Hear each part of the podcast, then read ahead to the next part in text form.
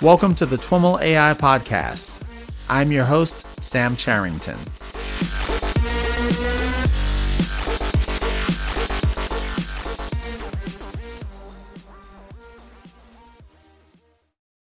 I am here with Reza Zadeh from Stanford University and Matroid. Reza gave a presentation earlier today at the O'Reilly AI conference, and I'm excited to catch up with him here. Hi, Reza. Hey, Sam. Thanks for having me. It's great to be here in New York. I appreciate the time you're taking to to talk about machine learning, AI, and and the stuff I love. Absolutely. I love it too. And I've been having a bunch of fun talking to folks over the past couple of days. Why don't we start with a little bit of a little bit of introduction? Tell us a little bit about your background and how you ended up uh, doing what you're doing in AI. Sure thing. So I've been working on machine learning for around uh, 12 years now, since I was 18. Started at Google working on machine translation, language modeling, and word alignments for machine translation back when it wasn't neural in any way, more mm-hmm. traditional phrase based models. Transitioned into distributed machine learning as a tool. So, how do you take, say, 100 machines and train a machine learning model that is either scaled across large model, large data, or many models? Okay. And that manifested itself in, in, in the machine learning library in Apache Spark. So, that's one of the projects that, that I've worked on heavily. More recently, the Twitter who to follow suggestions, the recommendation algorithms on there. Mm-hmm. So if you go onto twitter.com, there are a lot of things on there. But one of the things you'll notice is the recommendation pane. It says, who right. do you want to follow? And that the, the, algorithms behind that were actually part of a, a chapter in my PhD thesis. And then oh, wow. after after graduating from Stanford, I got hired by my department to do a distributed machine learning class as well as a more data science oriented class with graph theory in it. Okay. And while an adjunct professor at Stanford, I started Matroid.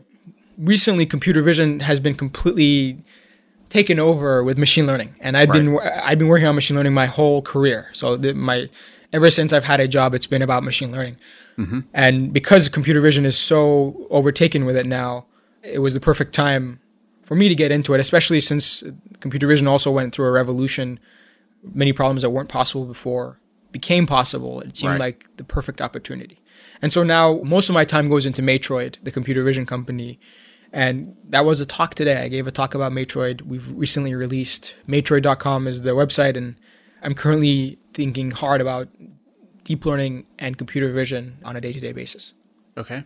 Your talk span both the distributed machine learning, scaling machine learning, and Matroid. They're kind of integral conversations. Is that right? That's right. So Matroid is a studio for creating and using detectors. Okay. Now, these detectors are very heavy duty in terms of computational cost. Mm-hmm. And to be able to scale such a system to many detectors and many users and many streams, we had to build an entire cluster of commodity machines with fancy hardware, GPUs in particular, and scale them up and down dynamically. So as more people use our system, we need to scale up, scale down, mm-hmm. so that we're not wasting resources. And the way we do that is essentially all of it is is is new, and we are particularly good at making sure it's also fault tolerant, so that if mm-hmm. so, just a little background. As a service, we provide the ability to monitor a stream of media. So let's say you're watching a TV channel and you want to see when does a Coca-Cola logo show up on right. this TV channel and then you, you can of course multiply that by all the TV channels in the world, which is b- b- very hard to do for an intern in a production studio. But mm-hmm. that's the kind of thing that's possible now, and we provide as a service. That the fact that there are thousands of thousands of streams that could come at us, and some, some of them could go down, and it could come up, and that could be our fault. We have to deal mm-hmm. with that. There has to be computational ability to run these models. There has to be RAM to run these models. These mm-hmm. are these models are have to fit into smaller GPUs. These GPUs have smaller amounts of RAM, not smaller GPUs, GPUs with small amounts of RAM. Mm-hmm. These are all challenges that have to be solved at the same time to be able to provide a service that, that, that we provide.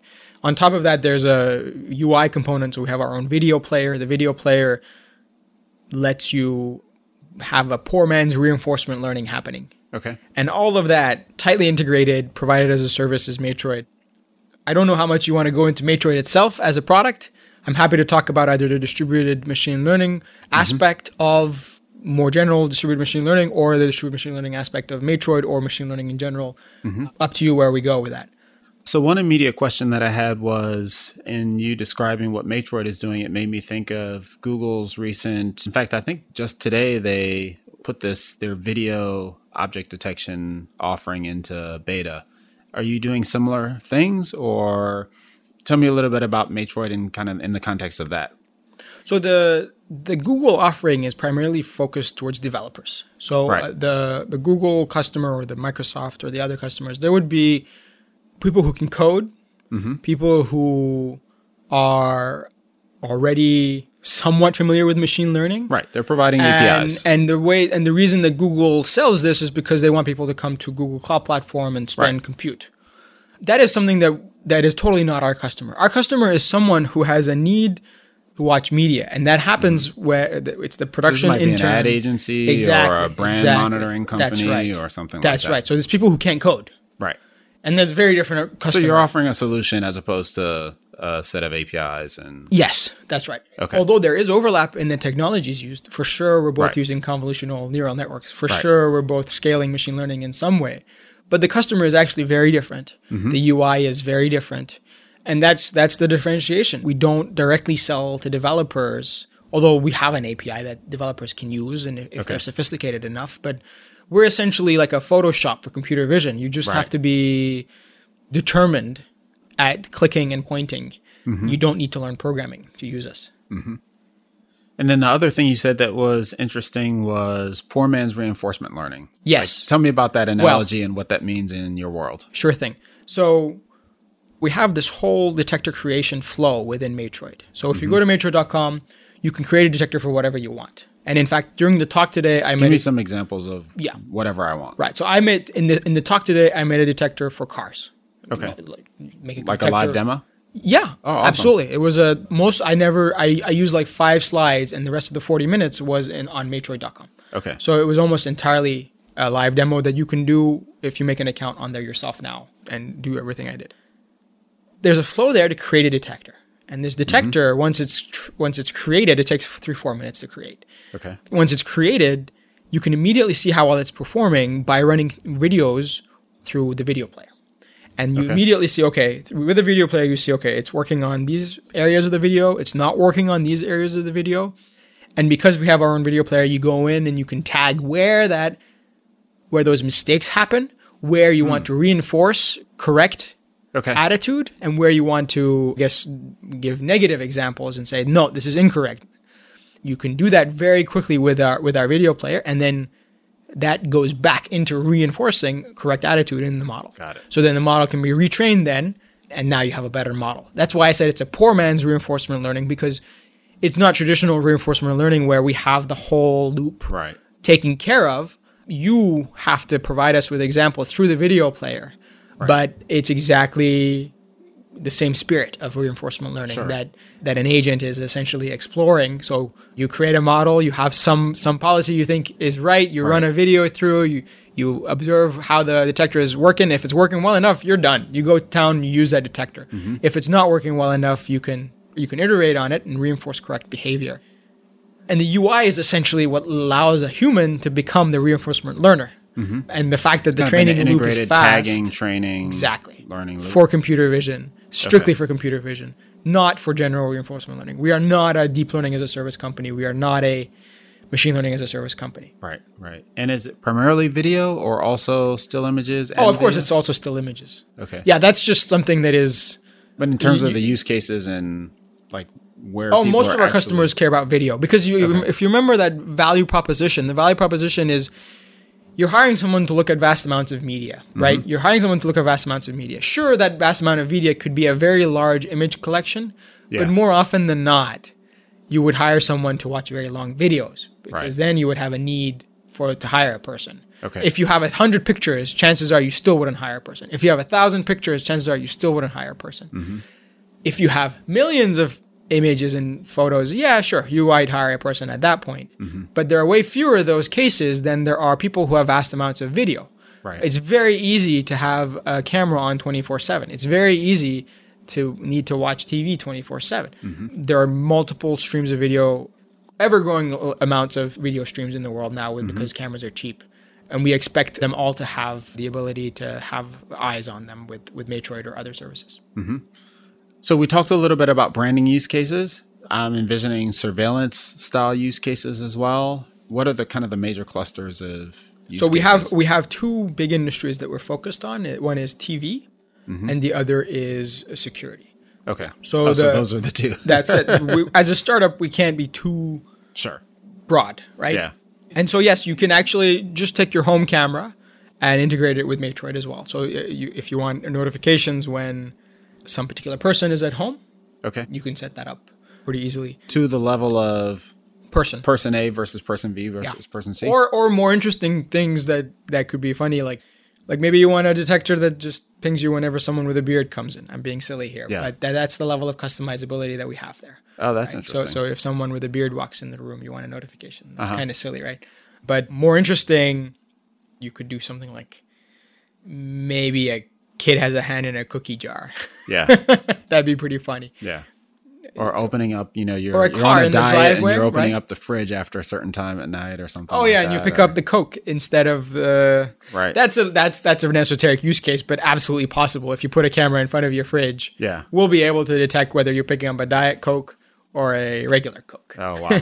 yeah. What's it's interesting that, that In fact, I, I I bought a I bought a Pepsi and a Coke for the demo today from Uh-huh. one of the halal carts downstairs in New York, and just put them in front of it, and very easily figured out that one's a Pepsi, the other Coke.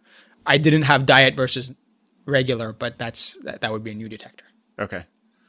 It's interesting that video is becoming, or computer vision in general, I guess, is becoming almost like, I don't know, like a lingua franca detector. The background thought here is you know, there's a point in time that I wanted to do like a home automation project. And, you know, the question was, how am I going to figure out, you know, who's in the house and who's not and that kind of thing. And, you know, I, this was years ago and I got into, you know, walking around with like, you know, is NFC going to work or Bluetooth tags or things like that. And the computer vision stuff has advanced so much that now you would just throw up a camera and use that. And it's opened up like so many different avenues.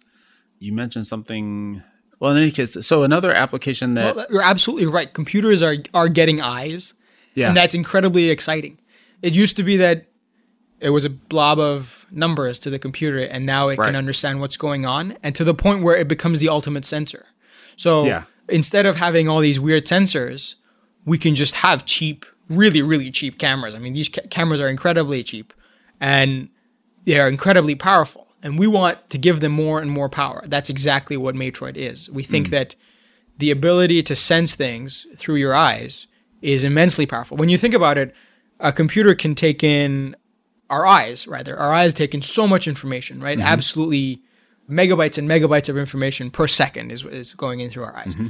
But as humans, we only have the ability to type at like a very slow speed. So, so our our eyes are giving us much more information than we could give a computer with clicking Yeah. and with most sensors too. Actually, I would say. So, so eh, most sensors out there they would give a computer a few bytes of information per 2nd but cameras, it's not like that at all. A tremendous amounts of information. Um, and it's been such a such an overwhelming task to sift through that until until now, until deep learning and until CNNs.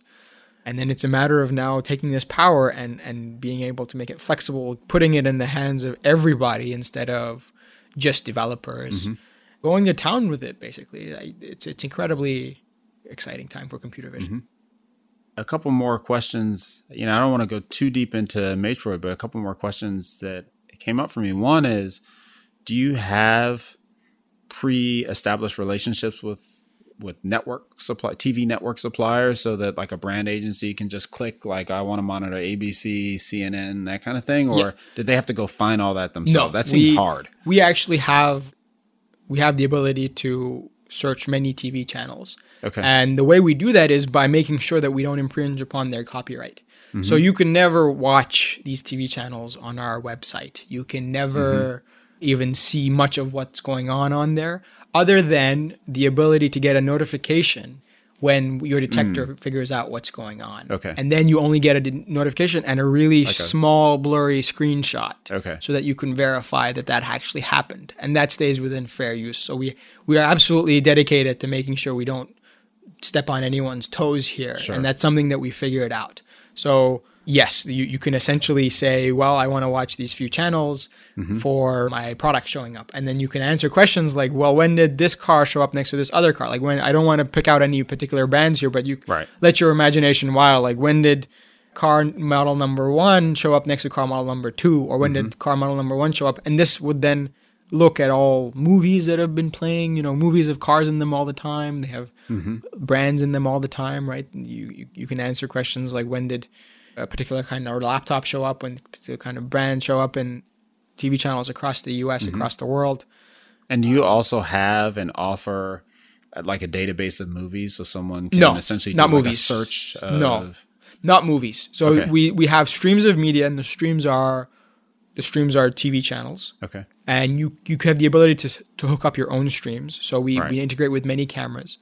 You can search YouTube videos. You can search static videos that you own. Mm-hmm.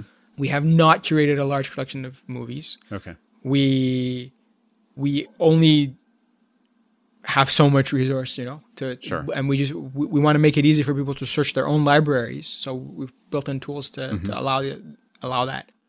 But we can't we can't index all the videos in the world right now. That's mm-hmm. not what we're focused on because Right. that's a bit of a different role for us. You know, mm-hmm. if you imagine if someone has a need to monitor a stream, usually they have the stream themselves, unless it's a very popular public stream like TV. If it's movies, that's a different story. We mm-hmm. just haven't gone there yet. Well, and more generally, it sounds like the core problem is one of monitoring and less of search, which Yes. requires kind of the, the broader database. Yes. So, in doing all this, one of the key challenges that you faced is how do you scale all of it? And that was a big part of your That's talk today. Walk us through some of the things that you talked about. Sure thing. So these models, these machine learning models mm-hmm. that have to decide whether something is happening in a scene or not, are computationally very intensive. Mm-hmm. To monitor a stream of video, you have to essentially dedicate around an eighth of a typical GPU card these days, Okay. 24 7. So you can monitor eight streams with one GPU card Okay. and that's a lot that's a lot of compute i mean once you, you would expect that you could do a lot more if, if you if that had been optimized but that's where you can that's where you can mm-hmm. do it And this is Which- inference, which Yes. is typically much lighter on the GPU than. oh no actually we do inference on the gpu as well inference is it's not typically lighter on the gpu for video mm-hmm. because it's just Relative to training, I guess, is what I was. I mean, they're they're almost equally as Really? as difficult when Okay. video is involved. Really? Because what's happening is we have a trained model, right? Mm-hmm. Training, sure, training takes we, we we do both training and inference on GPUs. So Mm-hmm. both of these are computationally intensive. The reality, though, is actually inference is more computationally intensive for us because Mm-hmm. the training happens within a matter of a few minutes because we have many many pre-trained models and we can build off of a lot of work that has happened in the background, pre-trained models in particular. The inference, however, you're just constantly running a CNN on a video stream, 24/7. Yeah. And it, that's infinitely long. Right. Whereas training at least is finite, right? Training uh, uh, training is point. like is going to take a week.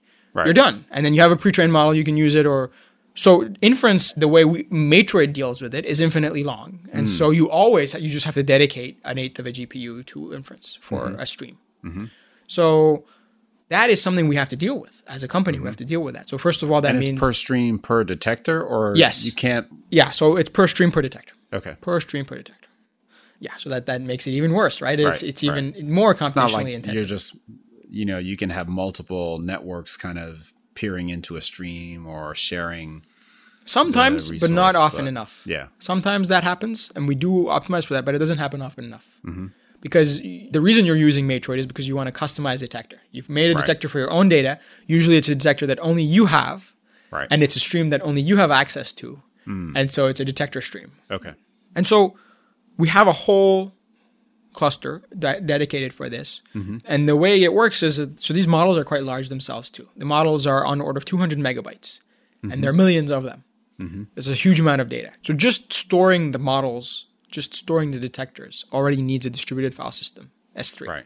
But then some of these models are less often used than others.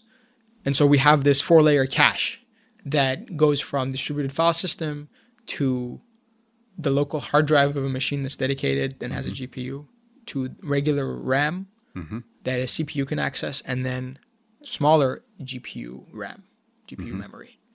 The hot models, the very hot models sit in GPU memory for long amounts of time and, and we, we deal with the with the whole caching infrastructure there. And that infrastructure, did you have to roll your own, or Yes. is there something that is Well- you know pre-existent to manage that for you? There are tools for general distributed computing.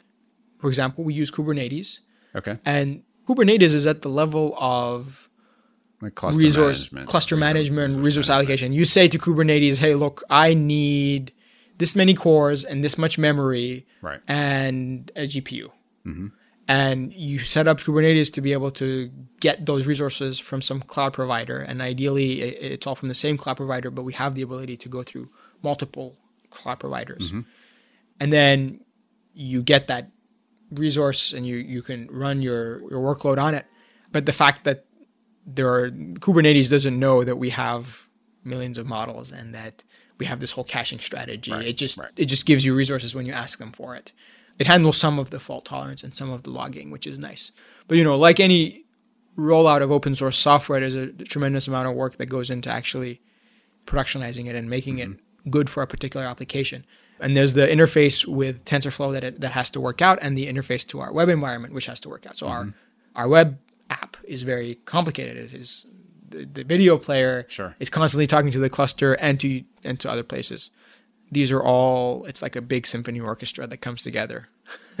Yeah, the the specific question that I had was around the I guess the analogy for me is in the storage arena, there's you know the whole idea of, you know, hot storage, cold storage, nearline, all that kind of stuff is well established and there's, Right. you know, tons of, you know, products and infrastructure and stuff that's like off the shelf that you can mm-hmm. put in place to do that. It sounds like what you're doing shuffling data between you know GPU, CPU, local disk, or GPU memory, you know RAM, local disk, and distributed storage. Not a lot pre-existent to facilitate that. So you're kind of rolling your own there. We absolutely we we built that from the ground up using Kubernetes. I don't want Right. to say we built the cluster management part, Right. but the rest of it is all is all our own. In fact, my co-founder has a PhD in distributed systems. Okay. And and you know we were I work part of my research was the the Apache Spark library the machine learning library. So if mm-hmm. you, one of my papers is the MLlib library, which probably a lot of your listeners know about. And there it's it's more about the JVM and and Apache Spark. Well, let's definitely Ever let's come seen- back to that. Yeah, ev- that is something we've been working on for a very long time, and we understand those nuances very well. Mm-hmm. We did not pick Apache Spark this time because it's not a go-to tool for for deep learning. Exactly because it, GPUs, its access to GPUs is limited because it sits on the JVM. Mm-hmm. So yeah, dealing with the whole stack from customized hardware to mm-hmm. having a distributed cluster, all of that isn't well managed by one tool right now. And so mm-hmm. we had to roll our own. And a lot of it really does come to the fact that you have to be able to use customized hardware, like being able to manage a, mach- a cluster where some of the machines have a GPU and some of them don't have a GPU. Mm-hmm. That also matters, right? Mm-hmm. So we will use CPUs when we have no GPU machines available, but the whole thing will be slower. Managing that again is is is one, yet another corner case that we deal with in our Right. in our setup. And are you running all of this on AWS or do you run some of it on a local cluster or Right now, everything is on AWS, Okay. but we've built everything with the mindset that we should be able to be cloud hybrid. So we should mm-hmm. at the very least be able to access some some custom processing power from other cloud providers. For example, we're looking forward to being able to use TPUs, the mm-hmm. tensor processing units from from Google when they're available. Mm-hmm.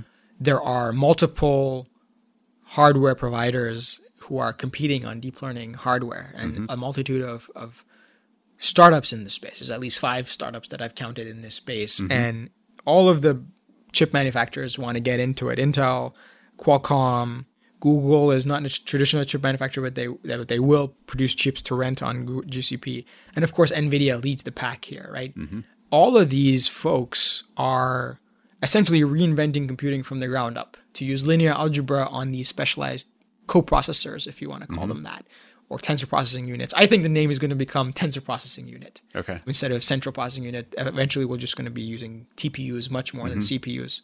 That chipset is is evolving rapidly, and it's changing all of computing with it. Mm-hmm. And that's incredibly. That's another exciting side effect of of deep learning. For a long time, we didn't know how computing should evolve to bypass the fact that we can't make clock speeds any faster. Right. And now we've realized that linear algebra operations are the way to go because linear algebra operations can be used in deep learning. They can be used in all of machine learning. They can be mm-hmm. used in so many other applications. Wherever linear algebra is useful, these operations can be made to be useful. That's yet another area that we could spend hours on. Just just like what is the right hardware software interface Right. between just what is the right hardware software interface past the traditional x86 programming model. Right. It doesn't make sense to have simple operations anymore. The hardware should make linear algebra a first class operation, mm-hmm. a first class citizen. And that's It's been happening. It's interesting that you are projecting that TPU becomes the general term for this. I was talking to Naveen. From, That's part of the reason I actually named Matroid Matroid is because I Uh-huh. expect the term tensor to become more and more popular in computing vocabulary. TensorFlow definitely was a step in that direction. Even NVIDIA now has the word tensor core in their products. So if Mm-hmm. the, the new NVIDIA Volta has many tensor cores, which do small four by four matrix multiplies and accumulates. Mm-hmm. That word is creeping around, even in NVIDIA. And NVIDIA has all the reason in the world to market the term GPU, right? Right. But even they are using the word tensor. Tensor is used all over the world in deep learning. I think that's the correct, more intuitive term for these processors. Mm-hmm. And then so this is why we named Matroid as a generalization of tensor. It's also a domain name that sounds good and was available. So you know it's hard to find those these That days. always helps. But having having your company named after a concept deep deep mathematical concept is actually very heartwarming and, and it excites a lot of my students to come help us. Mm-hmm. Awesome. So we were talking about scaling. Yes. We talked about infrastructure level concerns. Actually, random question. I keep hearing from a lot of folks talking about Kubernetes that it's actually kind of finicky to get up and running and working well on Amazon. It's been reasonable for us. We haven't been reasonable? Yeah, yeah. It's Okay. been, it's been okay. So the infrastructure stuff we've talked about. What about the kind of the modeling, training, inference, architecture? Has that evolved or it has, to what degrees has that evolved specifically to enable distributed compute and scale? So that's a very loaded question. So how have how have models in computer vision evolved is a tremendously long question to answer in, in itself. Well, And more then- specifically, you what you guys are doing, Right, right. Like to what degree? I mean, you're clearly you're thinking about scale Mm-hmm. when you're building your systems above the layer of the infrastructure and all of the you know movement of bits and, Mm-hmm. and compute. You know, for folks that are trying to build, you know, that that have that are doing deep learning and need to make it scale, or computer vision even more specifically, like what are the things that they need to be thinking about, you know, in the computer vision domain Right. to enable scale? So even with computer vision, scaling can come in three ways, right? Scaling can come in having many models. It can come mm-hmm. with having very large models, and it can come with having large amounts of data, right? Mm-hmm. So I think we already talked pretty extensively about having many models, right? Mm-hmm. That's that was the caching system that I mentioned. So that's let's leave that aside for a second. The other way that scaling can come into effect is having large amounts of data in training. Right? Mm-hmm. So assuming that the model is still small and you have a large amount of training data, we do have that. We so when when we train, sometimes we train a pre-trained model for weeks. Mm-hmm. By that I mean we train it. It starts out untrained and then it becomes one of our pre-trained models. Now that's that's sort of well well understood in in literature and it's one of the reasons GPUs became really popular because AlexNet was one of these first neural network architectures that was trained with a ton of data from the ImageNet, mm-hmm. and that that's sort of well understood. And let's not talk about that too much mm-hmm. right now. The other form of scaling when it comes to models is the model itself. Mm-hmm. So you, you should be able to add more bells and whistles to the model and scaling scale it up to learn more things as as you like. And that's actually something that we focused on. It's because as new models come out in open source, we would like to be able to suck them in and make them part of our detector. So if there's a new TensorFlow model out there that can detect logos really well, or if there's a new TensorFlow model out there that can detect the make and model of a car really well, we better be able to integrate that into our system within a matter of an hours. Mm-hmm. And that's where we are. We have built our setup so that if there's a pre-trained model, a subnet we call them out there that is available to learn rapidly a large body of things, we can then hook it up into Matroid so that it becomes a new set of features to use when creating a detector.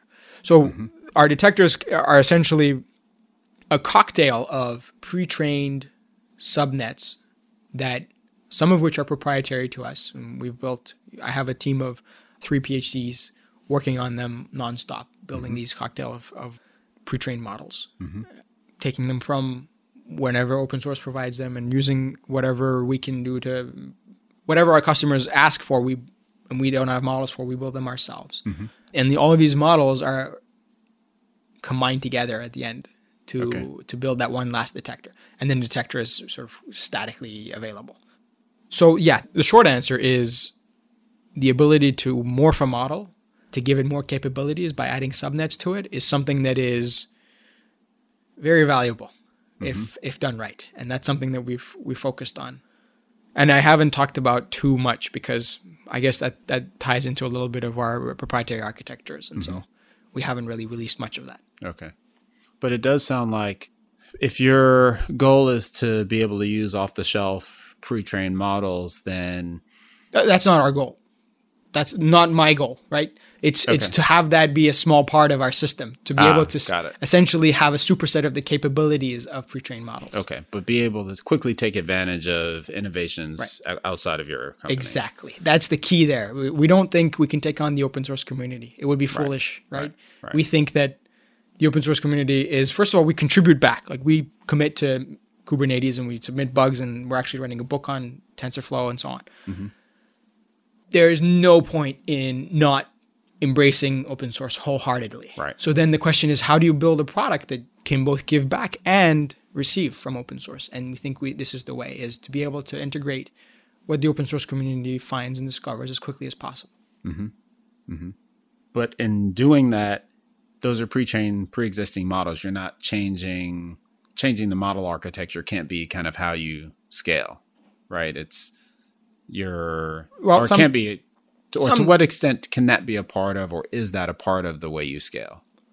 It is a core part of how we scale to detect more things. So, right now we have a Coca Cola logo detector, say. Mm-hmm. If I wanted to create a detector for Coca Cola on a t shirt detector, not mm-hmm. Coca Cola in, in general, like not on a can, not mm-hmm. the side of a truck, but only on t shirts I'd probably have to create a custom neural network architecture for that.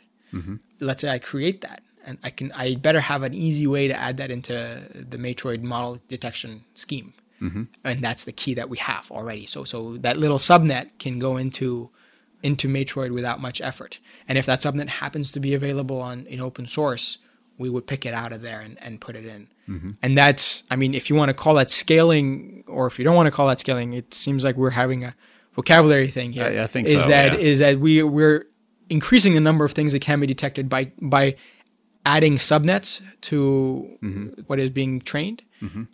I don't know if you want to call that scaling. Right? Yeah, no, I think you know that. I think the background for this conversation is maybe uh, interview I did with Shubho Sengupta at Baidu Labs, and we were talking about the Baidu net research they did for audio and machine translation and things like that. And the conversation was around like some of the same types of issues, like systems challenges. And he went through, you know, a lot of low level things like we've talked about, but he also talked a little bit about how, you know, the the model architecture, some of the decisions they made in architecting their neural nets were made in light of the computational limitations that they had. And I was just curious whether you experienced similar things and whether you adapted model architecture in light of computational network storage constraints, memory constraints, things like that. So for some of our customers who have severe memory restraints and mm-hmm. custom hardware that they would like to run a Matroid detector on, mm. we have like edge devices, for example. Yes, exactly. Essentially, you know, one customer who wants uh, to run detectors on their own camera. Mm-hmm. Okay. For them, we've had to compress and remove a large number of the subnets that we use when training a Matroid detector. Mm, mm-hmm. But that is something that we don't do lightly. There was a lot of engineering effort there, and the right. client wanted this so much that they were willing to pay us for that engineering effort. Mm-hmm.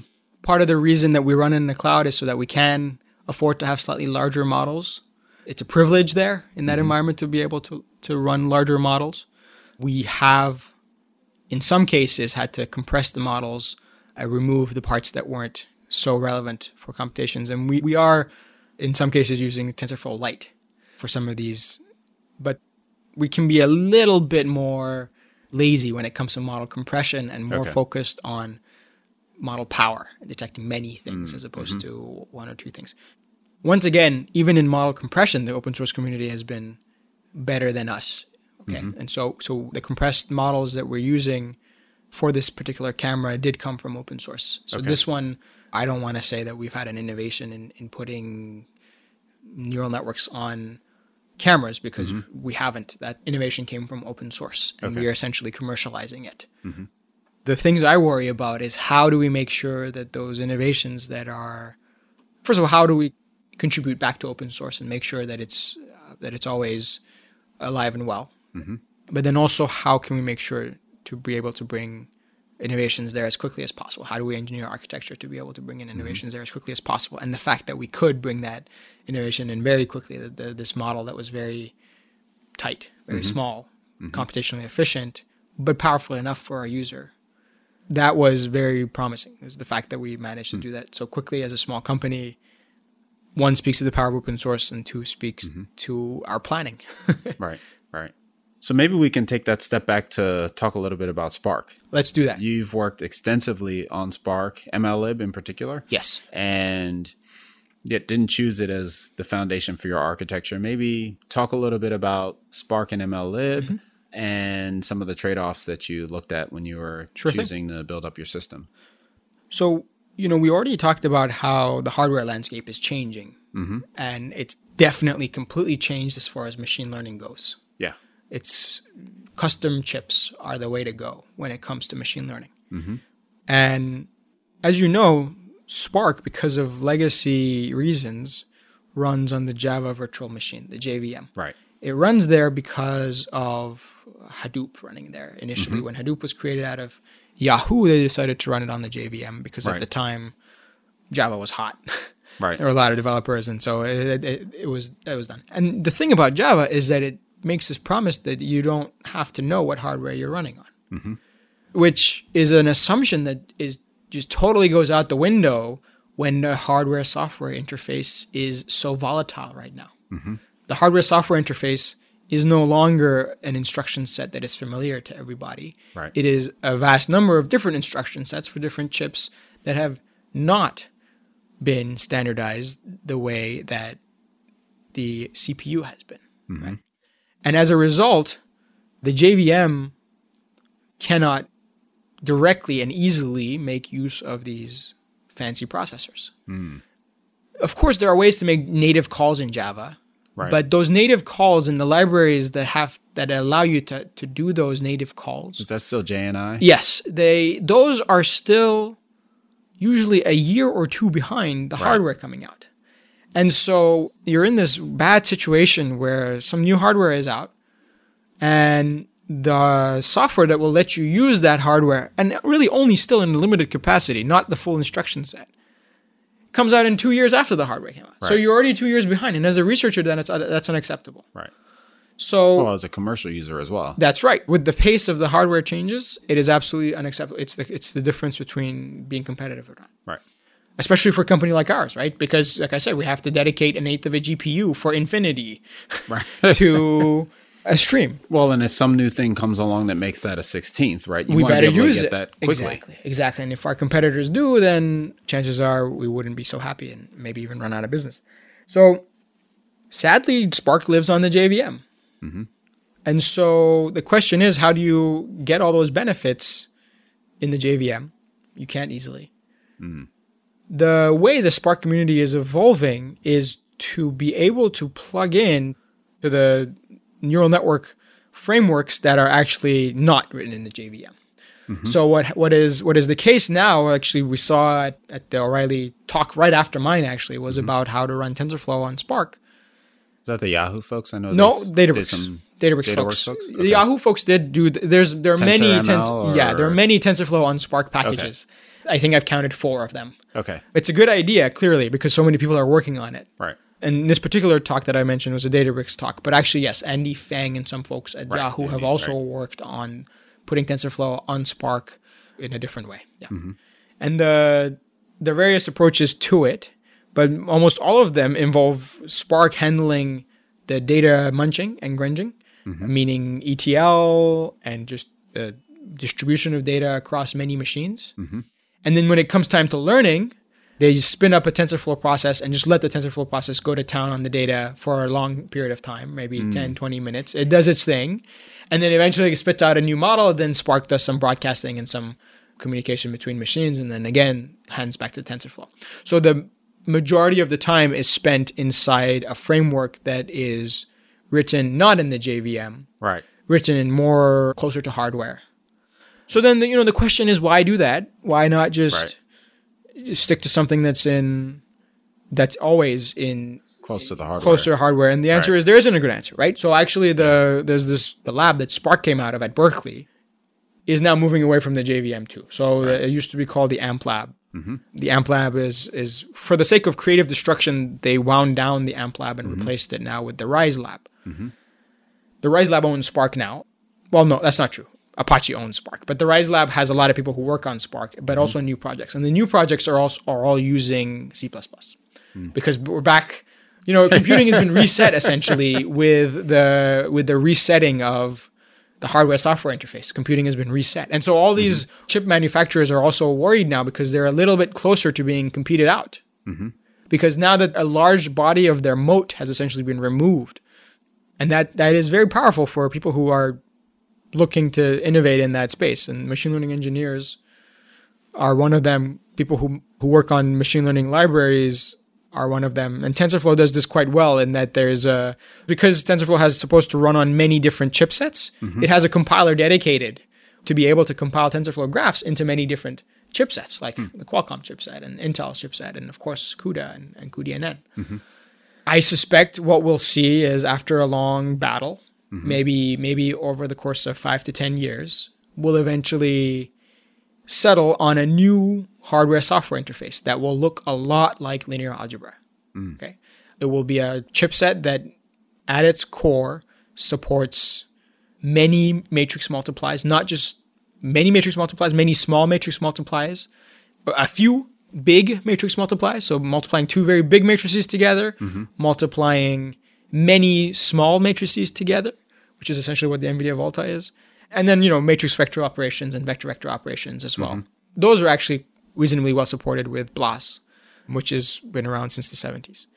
But the the many many small matrix multiplies is not well supported in, in the CPU and, and needs to be done in custom chips. And that's that's part of what will be this new language, this new instruction set for mm-hmm. the CPU for the for the new processing unit. Mm-hmm. And I'm curious to see what that looks like. Once that settles down, then there's time for new JVMs to pop up. Mm-hmm. Interesting. So the audience didn't see me chuckling as you were describing how the Spark ecosystem, how Spark is running TensorFlow, but it struck me as funny because Spark is like the new yarn for TensorFlow workloads and for some of these In some ways, yes. modern workloads. Yeah. which is somewhat ironic. At the same time, one would expect that Google expands kind of the landscape around TensorFlow to more natively support distributed compute. What's the I'm not very familiar with the situation there. I was at trying to remember the name of this the Google event that I was at where we had a extensive conversation around like integrating Kubernetes more natively with TensorFlow and making it more easy to do distributed TensorFlow compute. What's the general landscape there? So Kubernetes and TensorFlow do play very very nicely with each other. And TensorFlow does have a distributed mode mm-hmm. where you can have TensorFlow running on many machines or many cores, many GPUs on a single machine. Both of those are supported reasonably well with TensorFlow. And is that the reason people don't use that is okay. because it's often the case that when they have a lot of amount, a lot of data, they've already set up a Hadoop cluster or a okay. or a Yarn cluster, and so they don't want to just undo all of that engineering. Mm-hmm. They just want to be able to use all that data. And sometimes fault tolerance matters a lot more for them. Distributed TensorFlow by default is not fault tolerant in a serious way. So if like your machines go down, that's it. You have to restart the computation, mm-hmm. also restart the machines and everything yourself. Whereas with Spark, you get the fault tolerance. So, okay. but it's actually not clear whether fault tolerance is all that useful for machine learning because mm-hmm. usually these job, if you have a training job, it, it runs for two, three days maybe, mm-hmm. and then it's done. And and you may be using ten machines or hundred machines. If it's hundred machines for two, three days, chances are one of them will go down. So there, you will mm-hmm. care about having fault tolerance, but then fault tolerance in machine learning can be as easy as just restarting the machine that died with a version of the models that the other machines had, mm-hmm. or a version of the model that's even random. And so it's actually not a big deal for machine learning for mm-hmm. there to be failures. And so fault tolerance just doesn't seem like an important deal there. Mm-hmm. But it is an important deal for some people like us. Mm-hmm. If we guarantee to our customers that we're monitoring a stream, we better monitor that stream all the time. Right. And so fault tolerance does matter to Matroid.